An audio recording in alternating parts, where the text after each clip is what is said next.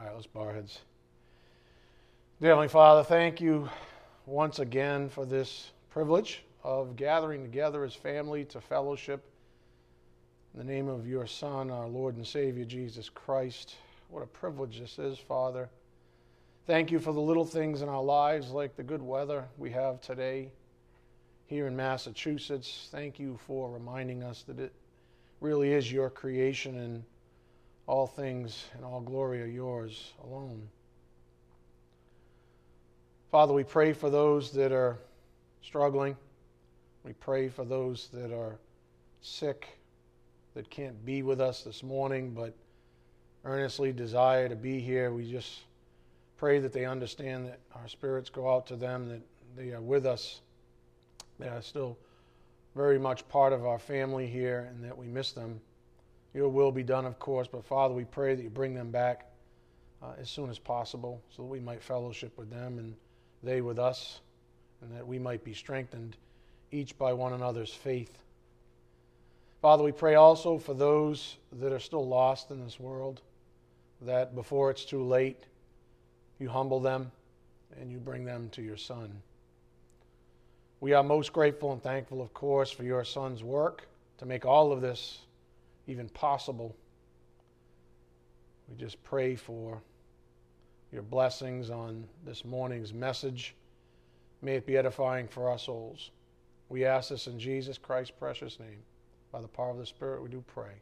Amen. Again, the deceitfulness of sin. I don't think this could possibly be overstated. The deceitfulness of sin. Uh, it, can't, it cannot be overstated. Um, it's that important to our freedom, our deliverance uh, as believers. On Thursday, we began by pondering the various external influences associated with sin's deceitfulness, external influences. Uh, we've done a lot of introspection, but obviously, since we gather together, since we collide with one, one another throughout the day, uh, and we all have a flesh. Our fleshes spill over, if you would, into the lives of others. And so when we receive that spilling over, we have to put it in its right place. We have to understand it as uh, an influence, uh, and that sin can influence us through deceitfulness working in another person, even. And if we're not careful, uh, we can be um, set astray. So, again, we began by pondering these various external influences associated with sin's deceitfulness, particularly as they arise in and through the lives of others and how they affect us who receive said influences. And one of the strangest phenomenons, though very common, is that we give those held in social high esteem free pass. Let's call it a free pass because they're held in high esteem. We give them a special entree into our lives, even. We might be very guarded normally, but because of the esteem that the world gives this person, our guard comes down. We're more apt to let them in. So let me ask you a question. If your all time favorite actor or singer showed up at your doorstep tonight and asked to spend a little time with you, would you invite them into your home? How would you treat them while present? As opposed to, say, some ugly woman whose car broke down and ended up at your doorstep. Serious. How would you treat them? In all fairness, you don't know either person any better than the other, correct? So, what if they showed up together at the same time? Who would garner more of your attention? The famous person or the not so remarkable woman? So, here's a point of concentration up here on the board.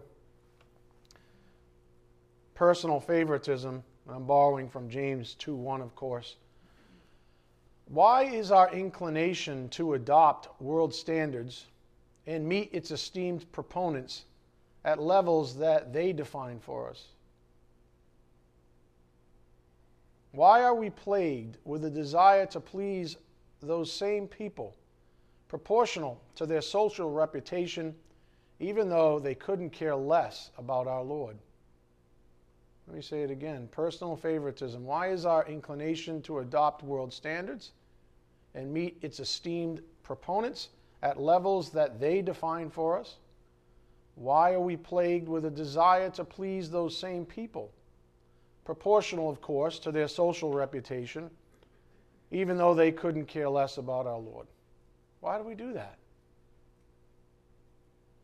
Why do we do that? It's the craziest thing, isn't it? I mean, if, if a person, if, if a known person who say, oh, I don't know, say you're still, uh, you know, 17 year old kid, you're still living at home, you're mature enough, you know Christ, this kind of a thing, you know whatever, you have a good relationship with your parents, and um, your neighbor shows up, and oh, last year he beat up your father because he's a jerk, and then he shows up at your doorstep, and you, uh, what are you going to do? You're going to let him in? Hey, I need some help versus your other neighbor who's never been anything but peaceful and they come to your doorstep. You're going to let this one in? Why do you let somebody who hates on Christ into your life? Why? Because the rest of the world esteems them? What gives them the entree? They hate Jesus Christ. They, could care, they couldn't care less about him. Right? Why do we give people of social status that fill that that fit that bill, why do we give them entree into our lives? As if they don't hate on Jesus Christ, as if they don't blaspheme God the Holy Spirit, as if they don't, you fill in the blanks. You see the power of, of, of social reputation, of social elitism, of, let's just call it for what it is idolatry. If our idol shows up, we don't care if they hate on Jesus Christ. We just want to be around them. Why is that the case? It's weird because we can't stand the person who beat up our father. But we can stand the person who beats up our Lord, who defames him. What is it? I mean, what, what is going on here? Holy Scripture warns us of this very thing. Go to James 2:1. James 2:1. By, by the way, that fictitious example would never happen in my life because nobody could beat me up.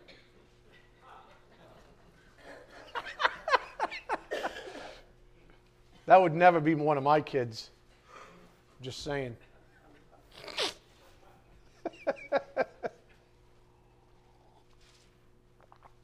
The things we kid ourselves with. James 2 1. My brethren, do not hold your faith in the, our glorious Lord Jesus Christ with an attitude of personal favoritism.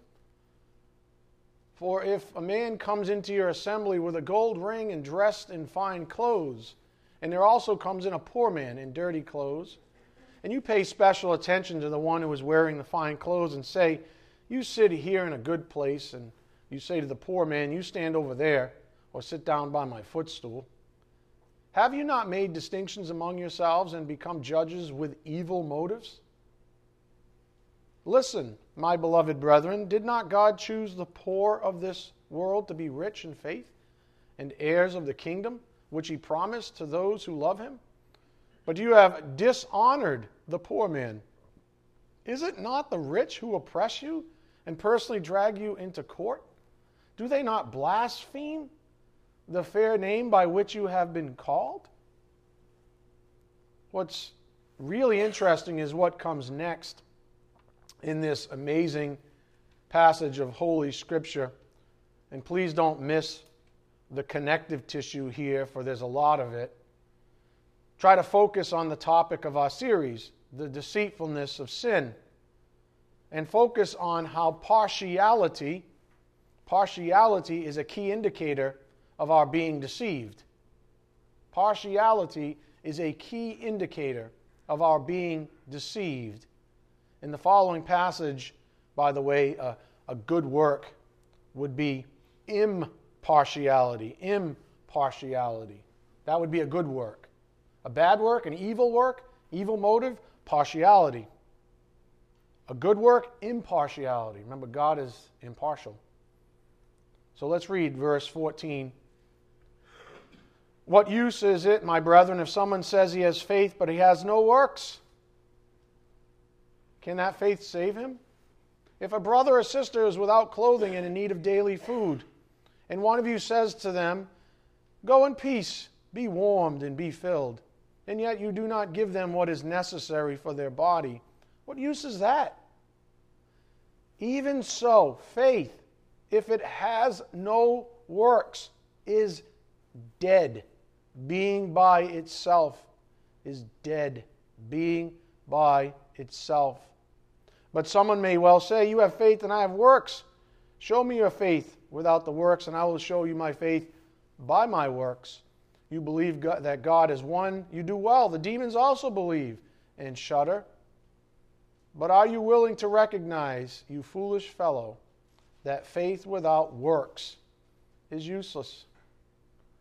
In other words, if you say you have faith and then you show this personal favoritism, you show partiality like I described in our own lives. If your favorite actor or singer showed up, all of a sudden you drop everything. You drop the faith.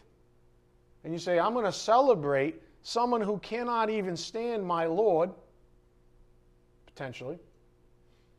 I'm going to drop everything, my integrity, towards Him, so I can celebrate an idol of mine. Well, that faith you say you have is dead. Because those are the moments when we're supposed to exercise the faith we proclaim to have, right? Remember how I taught you years ago? Faith has to be tested for it to be consummated. Faith has to be tested. It's one of the nuances of true faith. It has to be put to the test for it to be cemented in our souls so that we can know that it's real. But if every time you get tested you fail, what does that say about your faith? That's what James is saying.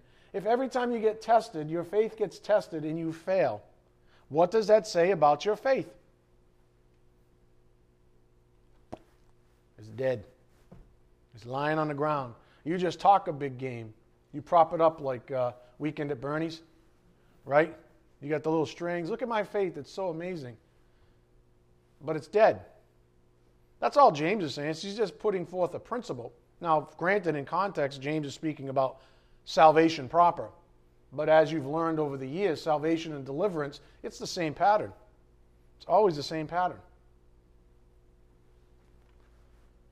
Principle is a principle in the Word of God. So if we apply the main principle to our own lives, we must ask this question up here on the board Is our faith genuine? Because our faith gets tested. And that's a very good thing. Because even if we fail, at least we know, guess what? Our faith is no good. But if we pass, we get that consummation effect. We get it cemented, we get assured of it. Is our faith genuine? According to Holy Scripture, faith, if it has no works, is dead, being by itself. James 2:17. Even believers can apply this test to their faith. For example, if you say you're impartial, aka you sow good works, that would be good. If you're impartial. Then why do you treat others with personal favoritism? James 2:1. Revealing evil motives, James 2:4. If you say you're impartial, you sow good works, in other words, then why do you treat others with personal favoritism, revealing evil motives? Some of you it doesn't even have to go that far. It doesn't even have to be an idol. It just has to be a family member. That's the most common one that I see. Is people, for whatever reason, uh, show unbelievable partiality towards family members. But Jesus Christ said, I came to divide the family like that. You see? I'm not afraid of, of, of cleaving holy and unholy, uh, regenerate and unregenerate people just because of blood ties. I have no problem doing this because some of them are going to end up in heaven and some are going to end up in hell. But yet, when it's blood, all of a sudden, our, our, our faith is put to the test, and all of a sudden, all bets are off. It's the strangest thing. That's the biggest one that I see is family. Partiality and family. Just look, it doesn't mean you don't have to, you know, you have to stop loving them as family members. It just means call them what, call them what it is. Say what it is. This is what they are. This is how it is in my life. But don't play games because that's not good works. That's not impartiality. That's acting with personal favoritism and therefore evil motives. Here's the corollary the Spirit gave us on Thursday up here on the board. If you esteem someone this way based on worldly standards, how much easier is it to grant them not only a place of honor at your dining room table, but a place at the altar of your soul? In other words, if you show someone partiality, you could sort of give them a place, a place of intimacy, a place of honor, therefore.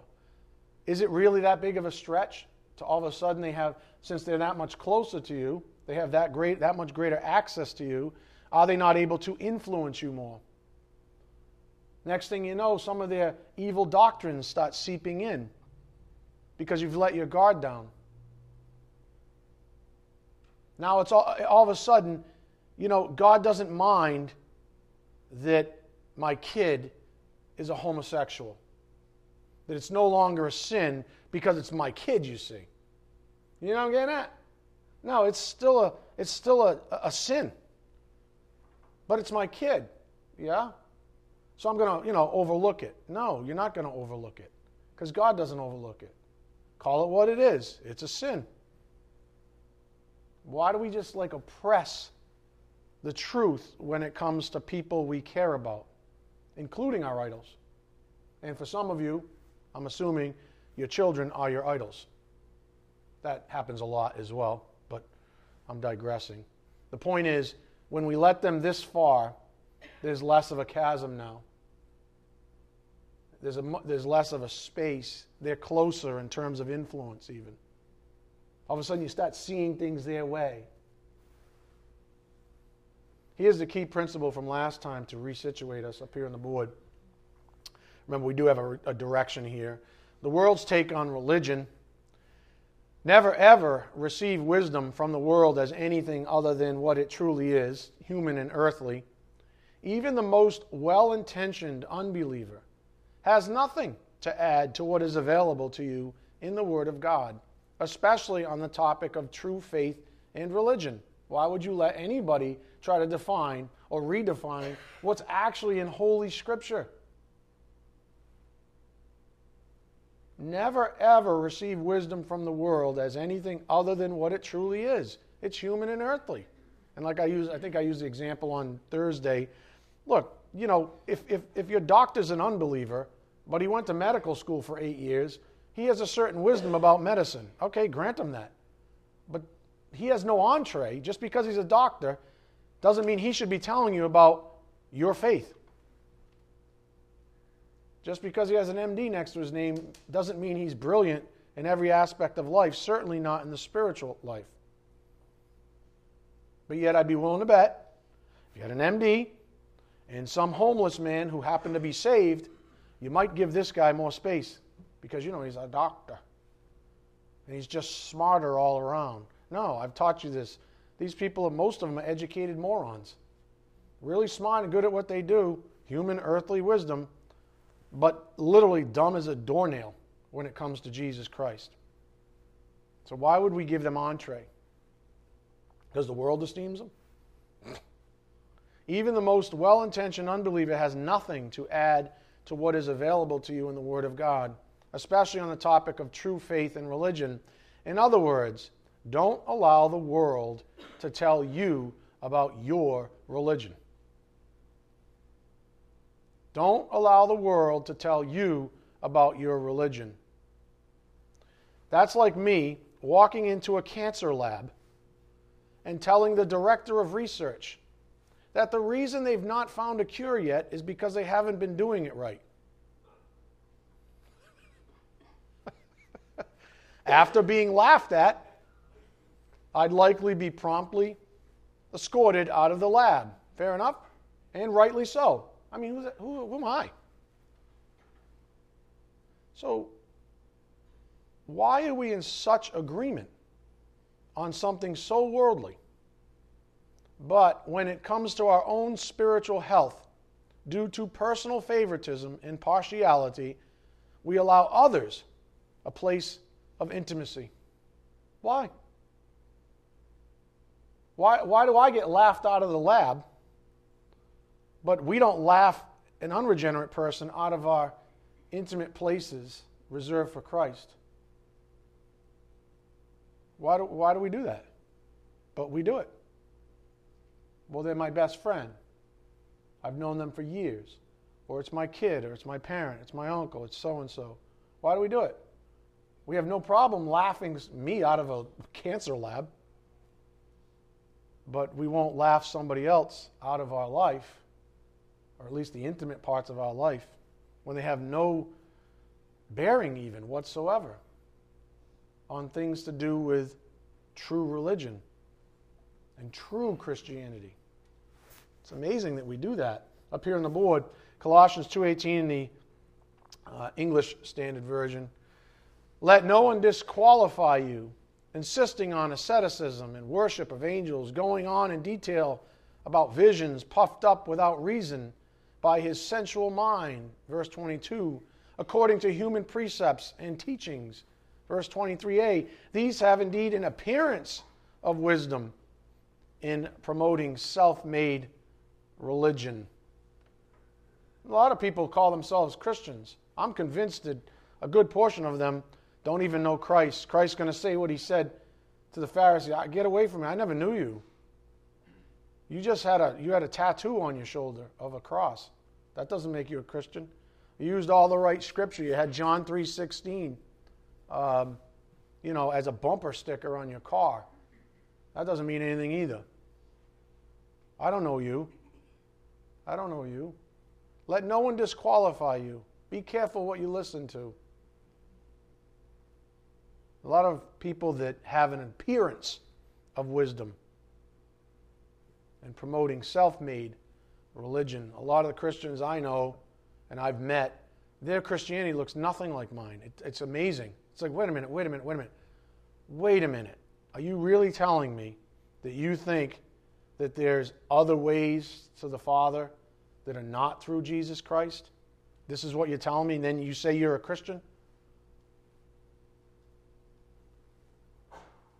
No. Again, here's our opening principle up here on the board. The world's take on religion never ever receive wisdom from the world as anything other than what it truly is human and earthly. Even the most well intentioned unbeliever has nothing to add to what is available to you in the Word of God, especially on the topic of true faith and religion. Now, there's one area of religion that deserves a little attention now and then. And in contemporary Christianity, it's a big deal. It's often overlooked because it is often, or I should say, universally accepted as, you know, making us all feel good it seems like a benign part of ministry. Of course, I'm talking about music and ministry. For some reason, nobody wants to talk about propriety or piety in music when it comes to music ministry. I'm not talking about Led Zeppelin. I'm talking about the, the precept of music worship. Because that's what it is. Otherwise, it's not worship. It's emotionalism, music worship. So the question on the table is simple What does the Bible have to say about music ministry? What is its purpose? And how are we instructed in Holy Scripture concerning it? Holy Scripture. Notice our, our, our previous point up here on the board. Don't ever accept someone else's definition of religion. And if music is part of your religion, in our case it actually is, we sing as unto the Lord, we definitely should not let somebody else tell us what real music ministry is as far as the Bible is concerned. Because it can get away from us. And when things get away from us, all of a sudden things start to pervert. And people want their ears tickled. And people want more and more of that thing that makes them feel good. And all of a sudden they start worshiping the wrong thing. They start, their affections start transferring from affection for the Lord, for worship for Him, to our affections and now for the feelings we have, the emotions that are spun up. Ah, you see, now we're on to something. This is the problem in contemporary uh, music ministries. So, again, the question on the table is what does the Bible have to say? Anytime we have that kind of a contention or that kind of tension in Christianity, we have to go to the Bible. What does the Bible say? As I shared on Thursday, I was watching a video of multiple pastors uh, who were interviewed regarding music ministry.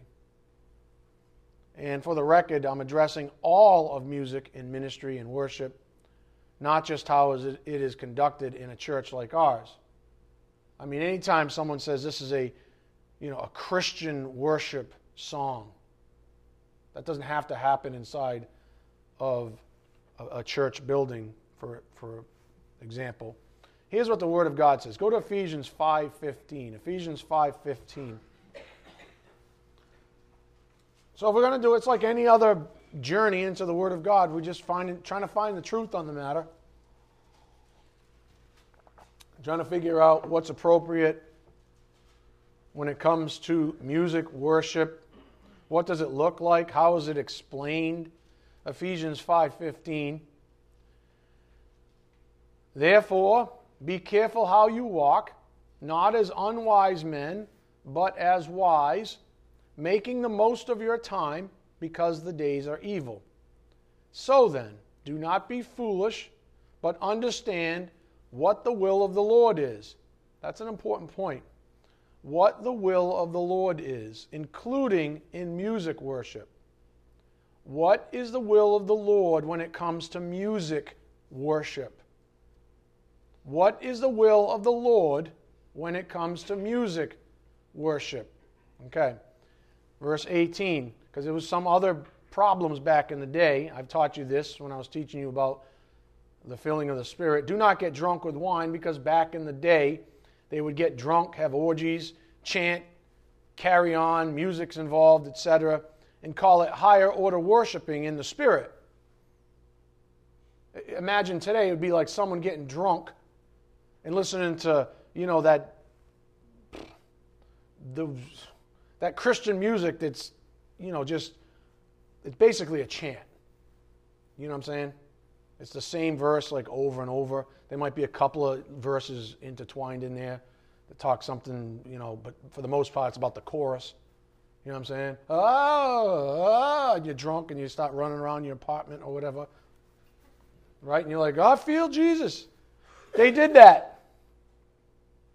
They literally did that stuff. Oh, and then they threw in sex too. And then they called it a higher order of um, worship because they were intoxicated. So basically, mindfulness goes out the window because you're drunk now. And what is it all about? Emotionalism. Let's just have a big emotional orgy. And we'll call it higher order worship. And there'll be music and booze and drugs or whatever, you know, whatever makes you even feel even better because the end result is you're worshiping your feelings not the Lord. It's no longer about the Lord, it's about how good you can feel. And you wrap it in a wrapper called Christianity and worship. Hmm. Do not get drunk with wine. So this stuff happened back in the day. Granted, they didn't have, uh, you know, radio stations back then, which is another thing to think about, by the way. Do not get drunk with wine, for that is dissipation, but be filled with the Spirit speaking to one another in psalms and hymns and spiritual songs, singing and making melody with your heart to the Lord. Singing and making melody with your heart to the Lord. Always giving thanks. For, you see, this is all like one sentence, by the way, one complete thought. So don't try to dissect anything out. You see how long this sentence is? It starts in verse 18 and doesn't even, I'm going to finish in verse 21. So you don't get to dissect things out. You say, what is Paul writing about? He's saying, don't get all emotionally spun up and do all this crazy stuff while you're intoxicated and then call it worship. See? Speaking to one another in psalms and hymns and spiritual songs, singing and making melody with your heart to the Lord, always giving thanks for all things in the name of our Lord Jesus Christ to God, even the Father, and be subject to one another in the fear of Christ.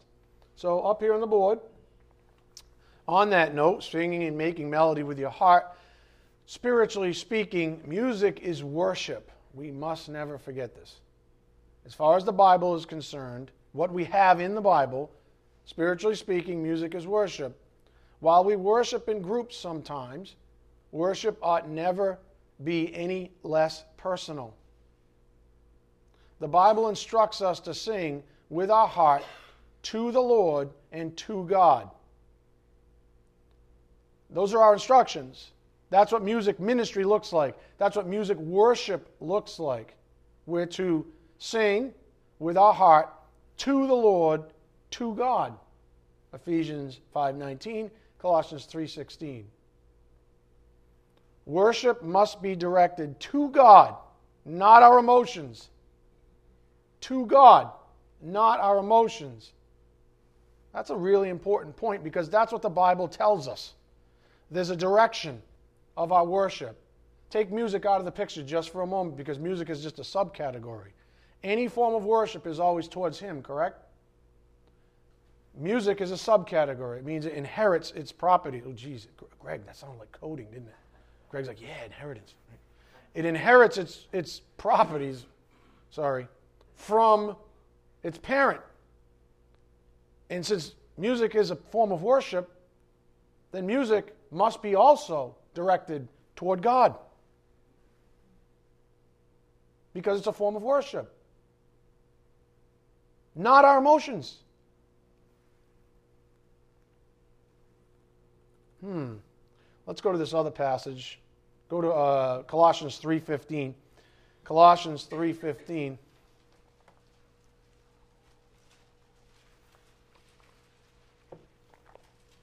Colossians 3:15.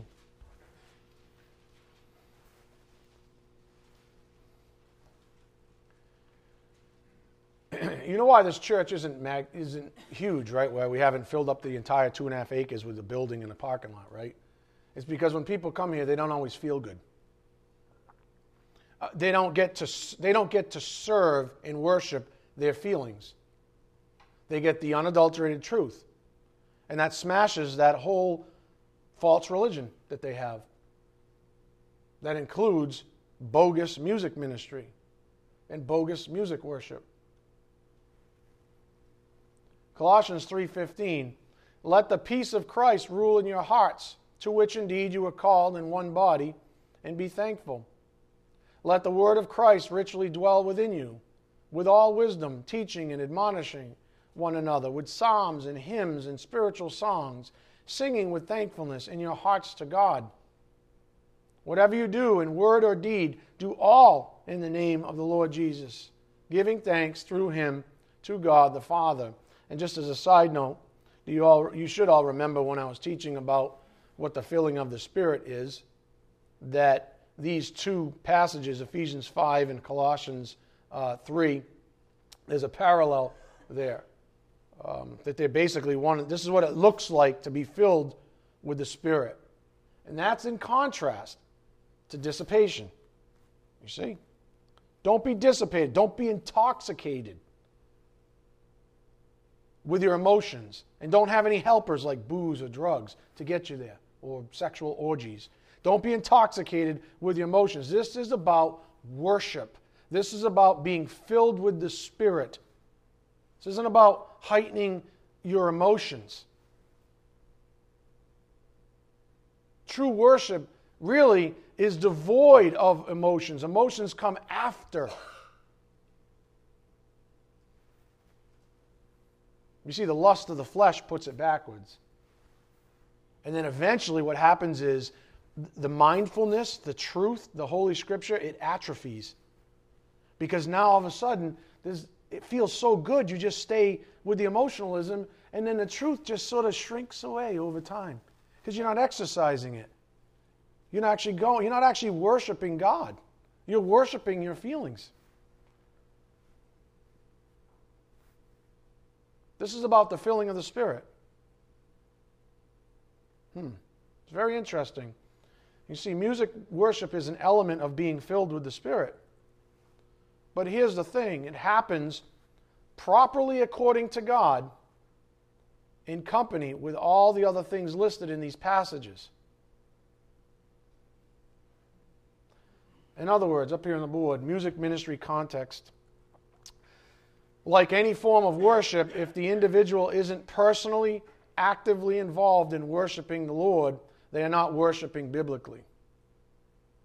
I'm not talking about physical singing abilities, rather, personal engagement beyond one's emotions. In other words, excuse me, if, if you're worshiping and it's void of truth, if it's really about, if the direction of the worship is wrong, if it's not to the Lord but to your emotions or to your feelings, it's no good. That's the point. Like any form of worship, if the individual isn't personally actively involved in worshiping the Lord, they are not worshiping biblically. One of these pastors that I mentioned earlier made the point the Bible says we ought to be singing, and yet most Christians nowadays prefer to be sung to. We just read that. There's an active role for us, right? In music, worship. We're supposed to be singing. But most Christians I know would prefer to be sung to. Entertain me. This is about me. I'm God here. You entertain me, oh music minister. See? Here's the principle from Thursday's message up here on the board on worship Worshipping the Lord in any fashion is not supposed to be a passive exercise. The Bible speaks about music as a form of active worship, not entertainment. Not entertainment. Again, worshiping the Lord in any fashion is not supposed to be a passive exercise. The Bible speaks about music as a form of active worship, not entertainment. Yet, how many people won't attend a church without a music ministry that excites their emotions. I told you on Thursday, I've had people, multiple people, in the course of this ministry, hey, what's the music ministry like there? Before they even show up. What's the music ministry like there? Oh, I guess it's biblical. I mean, sometimes we sing. We got leadership and, you know, whatever occurs to us. Um, yeah, no. I'm looking for, you know, something a little bit more progressive. There's nowhere in the Bible that says you have to every week. That'd be nice, in my opinion. I kind of like it. But that's part of church ordinances, which the Bible is very sort of uh, soft on. How you run a church, there's a lot of sort of leeway there. Um, but there's nothing in the Bible that I can see that says every time you gather together, every time that pastor stands behind that pulpit, there's got to be music before and after. I don't see that. Is it nice? Sure, absolutely. Is it a form of worship? Absolutely. This is why when Scott said, the Spirit told him, I said, we just make sure we're going to be singing biblical hymns, biblical songs. Make sure that whatever you lead them in, it's going to be the way the Bible has it psalms and hymns to bring glory to God. I'm not saying we didn't have that before. That's not what I'm saying at all. I'm just saying that's what is on my heart. I gave you uh, Pastor Jeff Pollard. He said it. This is fantastic. Many Christians are not worshiping God, they are worshiping how they feel about God. In other words, they're, they're worshiping their emotions. Their emotions become their little God. I know you know what I'm talking about. It's not about God, it's about how they feel about God. I just want somebody to, uh, I just want to know that somebody loves me. Oh, God loves me? Jesus loves me? Okay, now I can feel good about myself. Who's that about? No, for real. That's a fair question. Who is that about? That has nothing to do with worshiping the holy, sovereign God of the universe. That's just one step again into emotionalism. That's all that is. But but no, there's no but. There's no but. Emotionalism doesn't lead you to Christ, truth does. Emotionalism isn't the baseline for worship, truth is. That's why we must worship in the spirit and what? Truth. It doesn't say spirit and emotionalism. It says spirit and truth. That's what leads us. But to this guy's point, this is fantastic. Many Christians are not worshiping God. They are worshiping how they feel about God. Worship isn't an emotion. Some of you need to get that out of your head. Worship is not emotion. Therefore, music worship isn't an emotion. Are there emotions that spill out of us at times? Of course. But we are not religious, are we? In other words, what's the first priority of music ministry? Well, the world's Christianity will tell you that it's to be emotionally roused. I want to get I need to get jazzed up for pastor's message. Got to get jazzed up. Woo! Sunday morning. Let's get jazzed up. That's why I go to church. Get jazzed up. As soon as it stops making me feel good, I ain't going there anymore. I'm going to find another one. Because God knows there's, a, there's probably some greater number than one to one ratio of false garbage churches that have Christianity by their name than actually ones that are teaching the truth. So there's always availability, in other words. So the world's Christianity will tell you that it's to be emotionally roused. The Bible tells us it is a form of group worship, quote, to the Lord. That's what we are doing. It's a form of group worship to the Lord. It's directed to the Lord. And you don't have to be emotional at all. Some of you really don't get emotional. I watch you singing. Some of you just like this. Hey, listen, if you're worshiping the Lord that way, great. If you happen to be getting excited and his tears come down your eyes, that's great too. There's nothing wrong with that as long as it's directed, worship is directed to him. But those tears, they should be um, from gratitude. Shouldn't be about worshiping your feelings or your emotions and you getting all spun up. That's no different than watching a Hallmark TV program. So the world's Christianity will tell you that it's to be emotionally aroused. Uh, the Bible tells us it is a form of group worship to the Lord. Again, what's the priority of the person who partakes in any form of worship? You know the answer. Why would music be perceived as any different? As a balance statement, I'm not proposing that we all stop listening to our favorite radio station Starts with a K. Although, honestly, there's a lot of garbage that comes out of that radio station. How do I know? Because I've listened to it. So, if you listen to that station, just take Jesus' advice. You don't have to take mine, take his. Be careful what you listen to. Be careful what you're worshiping, supposedly, in that moment.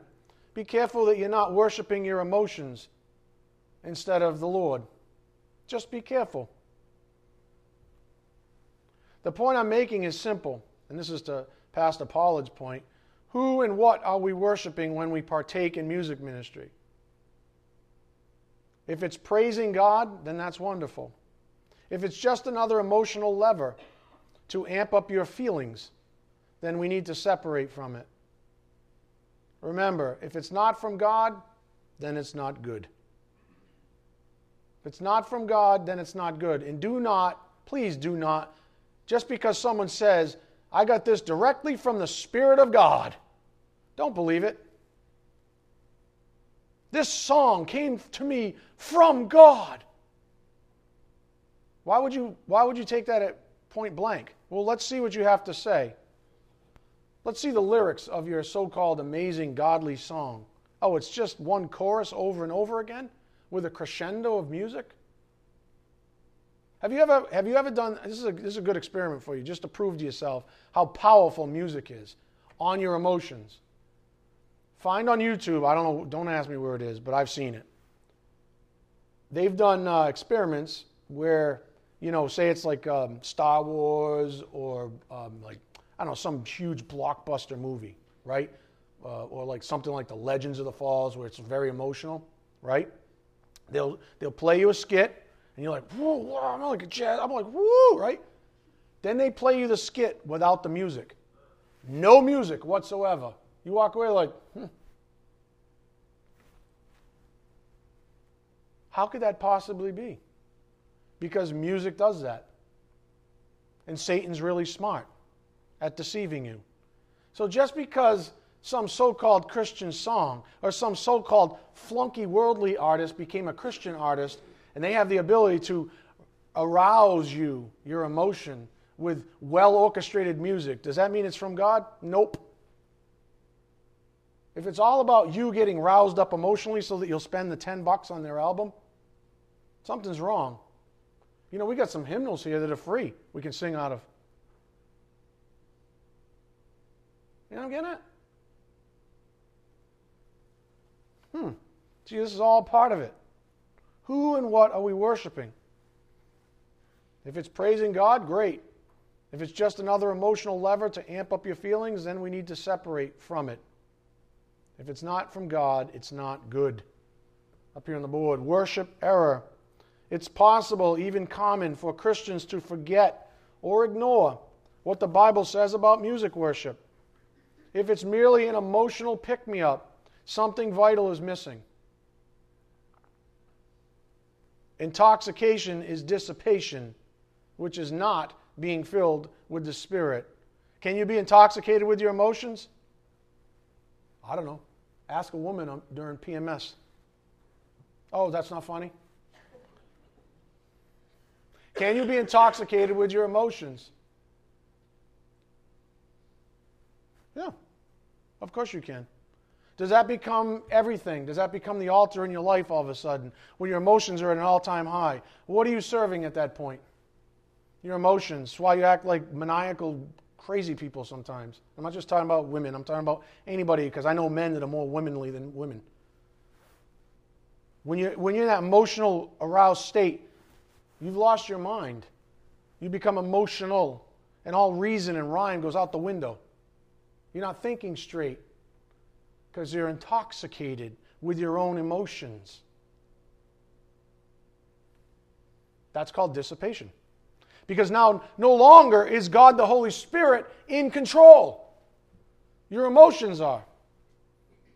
No longer is He the wind in your sails. Your emotions are. So let's just back up a little bit. If I'm satanic, right, and I want to insert some really false doctrines into your soul, you know what I'm going to do? I'm going to get a huge rock band. I'm going to, professionals that I'm going to pay very well, by the way. Uh, I'm going to get you riled all up, and then I'm going to go boom. You don't even know it. I'm going to insert garbage doctrine into your soul. Because you're so intoxicated, your guard is down, you think everything's great and ecstatic, and then boom, I'm going to hit you. Conversely, if I stand behind a pulpit, let's just say there's no music on that particular Sunday. And we're going along in truth, you know, worshiping in, by spirit or in spirit and truth. Then all of a sudden I go, hmm? your soul's going to go, no. No, sorry. I'm filled with the Spirit right now. Not happening. Think about it. Intoxication is dissipation, which is not being filled with the Spirit. Based on what most honest pastors see in this world, including myself, many Christians are not worshiping God when they partake in the various forms of music uh, worship. And it's because they are worshiping their feelings, not the Lord. They're all, well, where, I should ask, where are all the hymnals in the churches these days? In these huge churches, where are all the hymnals? I'll tell you, they've been replaced by sheet music, given to them from the entertainer that stands on the big stage in front of them on Sundays. If they can even hear themselves over the blasting music, they find themselves chanting the same chorus over and over. So, for all intents and purposes, they are intoxicated emotionally. For all intents and purposes, they are intoxicated emotionally. And that's how we become dissipated. Jesus wasn't in favor of this kind of repetitious worship, by the way, up here on the board, Matthew 6 7. When you are praying, another form of worship, of course, do not use meaningless repetition as the Gentiles do, for they suppose that they will be heard for their many words. Do not use meaningless repetition. So, before we get off this topic of music, here's the point up here on the board the music worship example. If we're deceived and our feelings become our God, we live to serve them instead of our Lord. I can't say it any more succinctly than that. Because that's, that's a plague in Christianity today. People go to church on Sunday morning. It's not about worshiping the Lord, it's about worshiping their feelings and serving their feelings.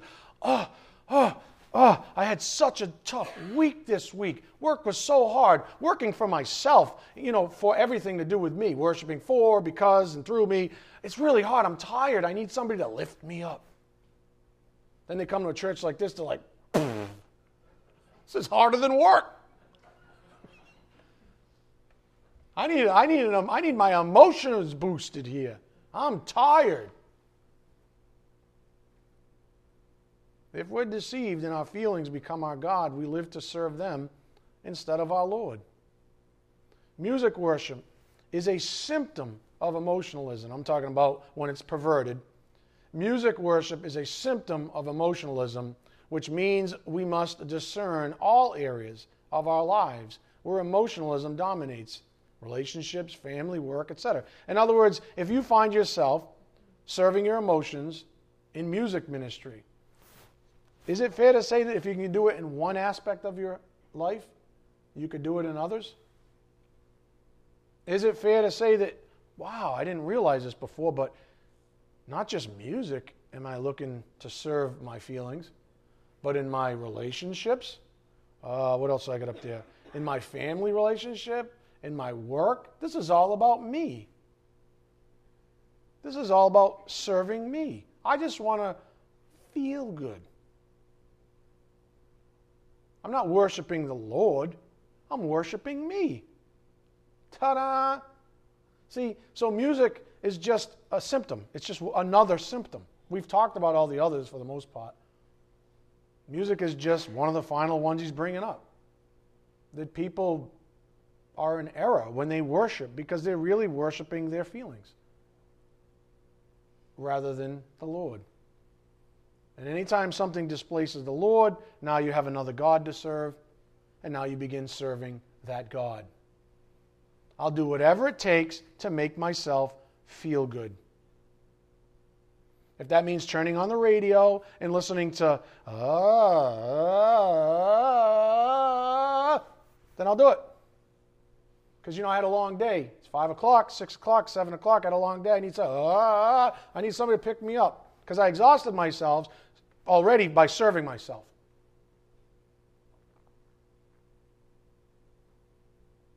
Some weird body language going on.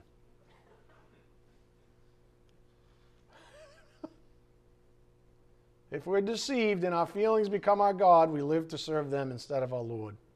Sadly, this point goes out to all the emotional basket cases in contemporary Christianity. What is being sold as Christianity today is a lie. And so called, quote, music ministries are often the main event. I'll say this it's a lot easier to sell music than truth. If I'm going to get in the game of selling stuff in the name of Christ, which is grotesque in itself, but if I'm going to get into that game of selling something, it's a, it's a lot easier to sell music than it is truth. Music and emotionalism than truth. To sell worship of feelings rather than worship of God. It's a lot easier to sell the prior. Go to 2 Corinthians 2:17. 2 Corinthians 2:17.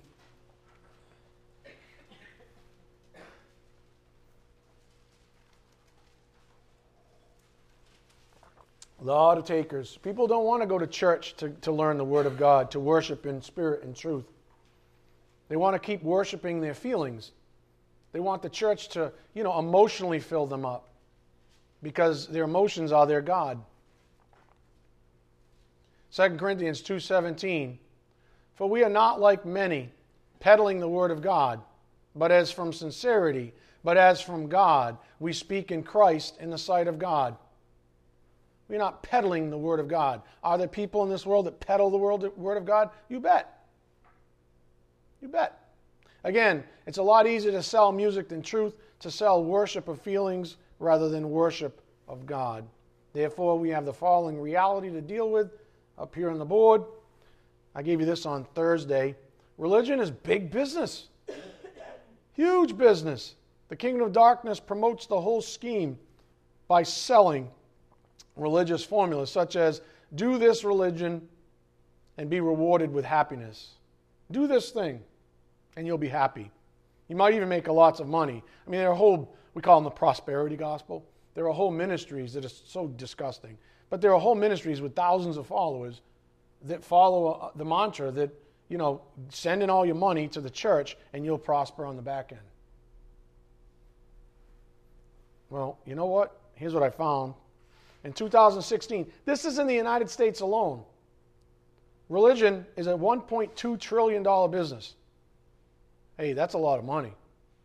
1.2 trillion. 418 billion from religious congregations, 303 billion from other religious institutions such as universities, charities, and health systems, 437 billion from faith-based, faith-related, or faith-inspired businesses. That would be where music ministry would fit, if it wasn't stuffed into one of the other ones already. That's from the World Economic Forum. 1.2 trillion. That's unbelievably giant. That's the business of religion. Now you have to ask yourself, there are a lot of parasites out there, aren't there? And like I said earlier, if you can just get somebody emotionally spun up, now send me money. You see? If I can get you emotionally spun up, I can lie to you and say, Oh, don't you feel good? Okay, send me some money. You want to feel even better? You like this momentum? You want to stand this? Yes, yeah, send me money. And I'll just keep lying to you. You get to come to church and, you know, it's big business. We are living in an unholy economy that poses as true religious worship, but it's just another business. It's just another business. Think about it this way in that $1.2 trillion figure exists false Christianity, case in point in our neighborhood, Roman Catholicism, uh, Islam, Hinduism, Orthodox Judaism, and every other false religion out there hey, doesn't that give Jesus, since there's only one way, there's a narrow road, but it's $1.2 trillion business market, doesn't that give Satan and the kingdom of darkness a lot of like finances to accomplish his end goals? Satan and the kingdom of darkness are having a field day. Why? Because religion is big business for Satan. Up here on the board, Christianity is nothing more than a lever, a tool that, once perverted, can be used to advance the causes of Satan in the kingdom of darkness. So, what about us? Okay, what about us? Well, as we read on Thursday, Ephesians 6:11, Put on the full armor of God, receive the word of God and planted, so that you will be able to stand firm against the schemes of the devil. My goodness. Give the devil, uh, I don't know, the major portion of $1.2 trillion. Woo wee. We're talking about like national budgets. He, he, you know, he's pretty smart angel. He can do an awful lot with that kind of money. Us? Go to uh, Romans 10:17. Romans 10:17. Put on the full armor of God. Receive the word of God implanted, so that you will be able to stand firm against the schemes of the devil. Otherwise, you will be deceived. He's going to sell you emotionalism. But what do we do? What's our defense? Put on the full armor of God. What is that? Romans 10 17? So faith comes from hearing, and hearing by the word of Christ. There is no other option, my friends. If there was, I would teach it. But there isn't. You have to read your Bible. That's, is, that's literally as basic as it gets. You have to read your Bible. You have to put on the full armor of God. You have to put on the Word of God. That is your defense mechanism. Up here on the board, though we have to deal with this, celebrating and worshiping feelings that seems to be the way of Christianity nowadays. Sin has lied to billions of people over the ages, proposing that as long as it feels good or right, it may be construed as such. In other words, feelings become doctrine. But I guess that makes sense because doctrine or the Word of God comes from God, capital G. But if feelings are your God, then you get your doctrines from it. You follow? Same pattern. You're meant to go this way, get the Word of God from God, capital G. But if you've made feelings your God, then you get your doctrines from that same God. That's who you serve and worship, right? And if your feelings say it's right, then you know what? It must be right. That's the average Christian as I see it.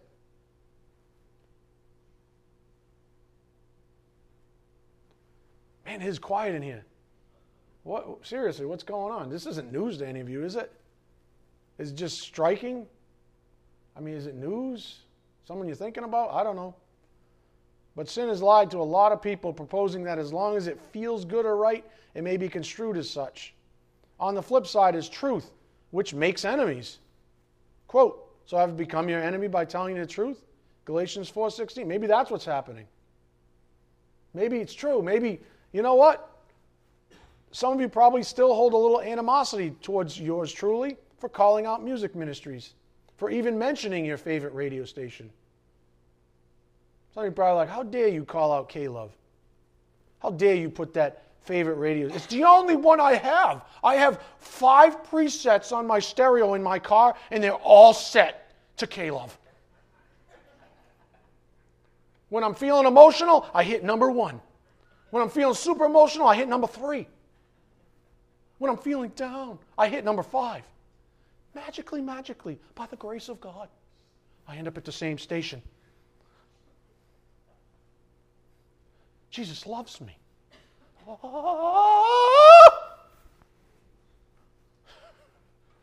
are you worshiping?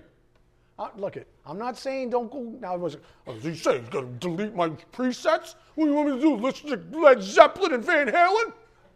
What are my options? Hey, that's between you and the Lord. If you can manage to deal with the garbage that comes through that same radio station, then fine. You can't walk outside without dealing with garbage. Everybody in here is imperfect. You could be over there trying to get a deviled egg in this garbage being thrown at you from some moron that's stumbling and talking about one of their idols and asking you to jump in and, and worship them. I, I realize that. It's not about K-Love. This is about you. It's about you being deceived.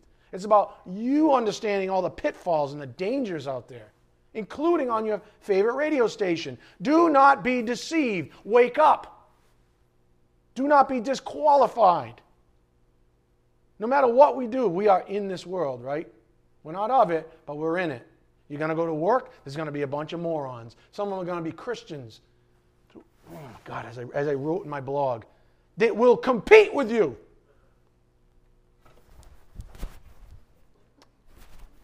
I'm so happy. You're less happy than me. I must have more faith. No, you're just on some emotional high from yesterday's uh, music concert that you called church.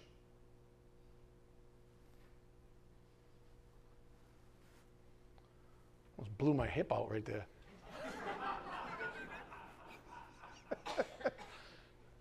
this is getting tough. I know that. I know that some of you probably, you know, you won't admit it now that I've mentioned it. But some of you probably have a little animosity. That's fine. Whatever. Have I become your enemy? Because I tell you the truth? Whatever. You know what, though? For years, your flesh, for some of you who have those feelings, for years, your flesh was able to fly under the radar, worshiping and serving your feelings rather than God. I'm just a messenger like Paul, trying to save you guaranteed heartache if you continue in your fleshly ways. Paul wrote up here on the board 2 Corinthians 2:11, so that no advantage would be taken of us by Satan, for we are not ignorant of his schemes. It implies biblical knowledge and wisdom. That's all I'm trying to represent. So that no advantage be taken of you, because he's everywhere. He's trying in every device he calls himself, he has no scruples. He has no problem. His agents, you know, remember they're, they're um, angels of light, they, they're messengers of light. They disguise themselves as light. Hello? Radio station? Positive, encouraging. What do you think he's going to use if he can? You think every person that works for that radio station, every flunky, world musician that became a Christian musician somehow didn't make their way onto that channel, and somehow, some way, they're going to start inserting false doctrines into your soul? You don't think the, the, the, Christian way of life now, you know, do Christianity and you'll be happy? Do Christianity and you'll be happy. You tell me that's not on that radio station? You bet your bottom dollar it is. Am I saying throw the whole thing out? That's up between you and the Lord. If you can manage it, so be it. It is better than 94 HJY, I suppose. I suppose. Because what gives you what do you give an entree to? A counterfeit? What are you more likely to give an entree to? Those are questions you have to ask, serious questions. But we are not ignorant of his schemes. What this means under satanic religious practices. In my latest blog, I call it the treadmill of happiness. Some of you are still on it, trying to prove yourselves happy, trying to do all these things. See how spiritual I am, see how happy I am. I'm chasing happiness, but I got to actually, you know, um, sacrifice happiness to chase happiness. What? What? What'd you just say? I'm exhausted. I'm not happy because I'm trying to be, you know, I'm trying to get happy. That sounds foul, and it is. Sounds like a works program. Sounds like religion. It is. Do Christianity and be happy. And let me encourage you along the way to do Christianity and be happy. Yeah. Treadmill.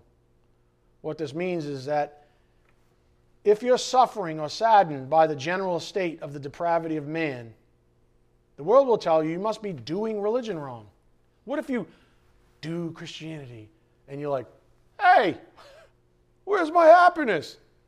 Oh, you must be doing it wrong. Let me encourage you to do better. Okay, okay, sorry, sorry, sorry, sorry. La la la la. Let me try doing religion again. Hey, what's going on? Thank God. God the Holy Spirit has got his clutches on you and says, No, no, no, throw that out. I'm even use that, I'm going to use that bald guy to help you throw it out. He's going to encourage you the way Jesus wants to encourage you.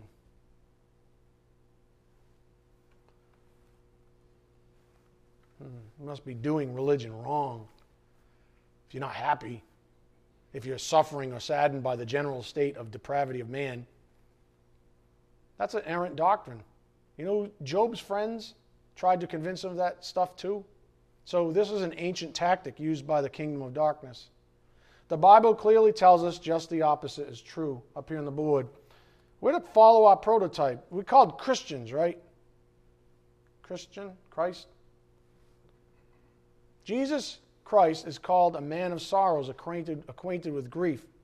Isaiah 53 3, part B. Living for Christ in the devil's world means being well acquainted with sorrow and suffering. Matthew 5, John 16 33. I'll give you John 16 33 up here on the board.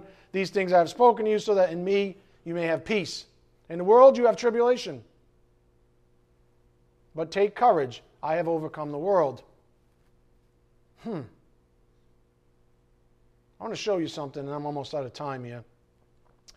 Consider Jesus' words on the mountain, given as encouragement to his disciples, also known as the Beatitudes. Go to Matthew 5, verse 1. Matthew 5, 1. Then I'll pick a spot.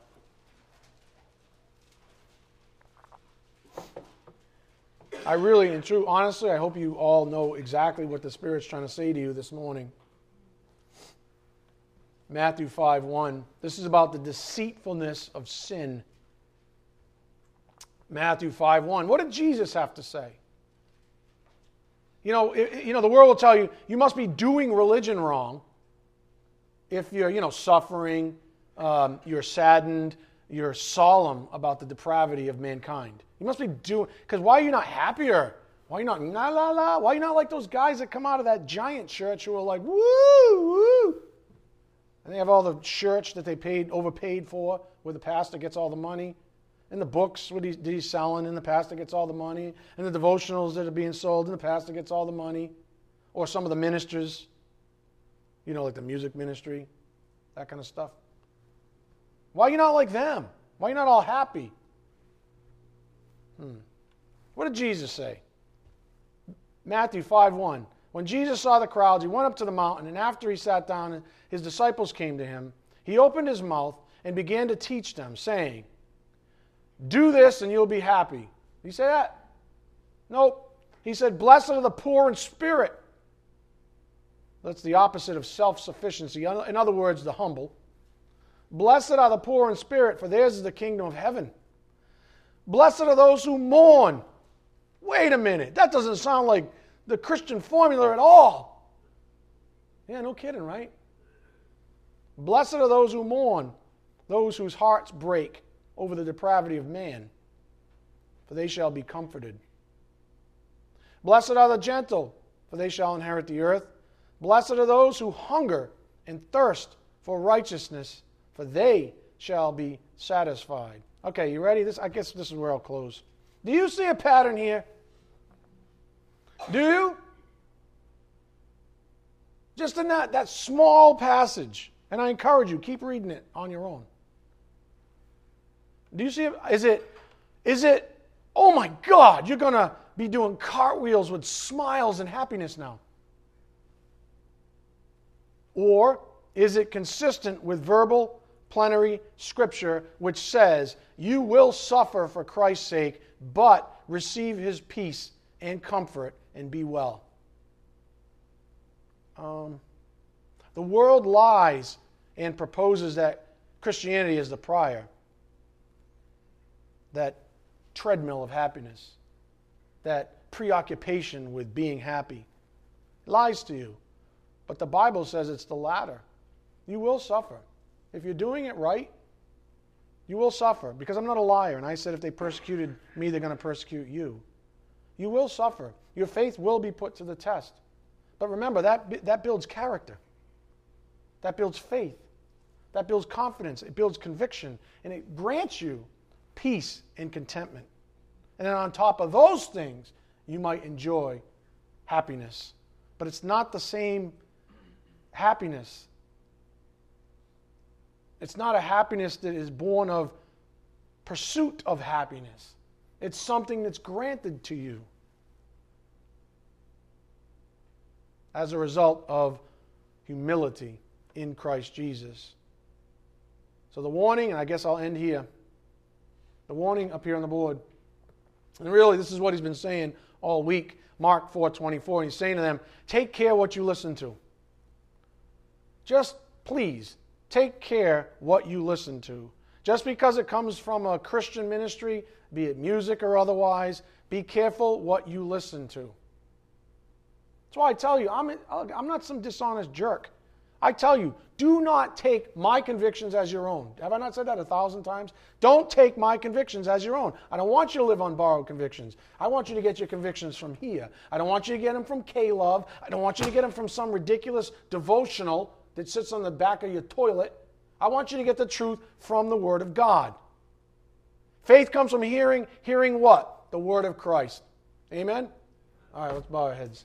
Dear Heavenly Father, thank you so much once again for revealing to us the truth, the simple truth found in the Word of God. Thank you for truly encouraging us to read our Bibles, to grow in the grace and knowledge that is yours to give and yours alone.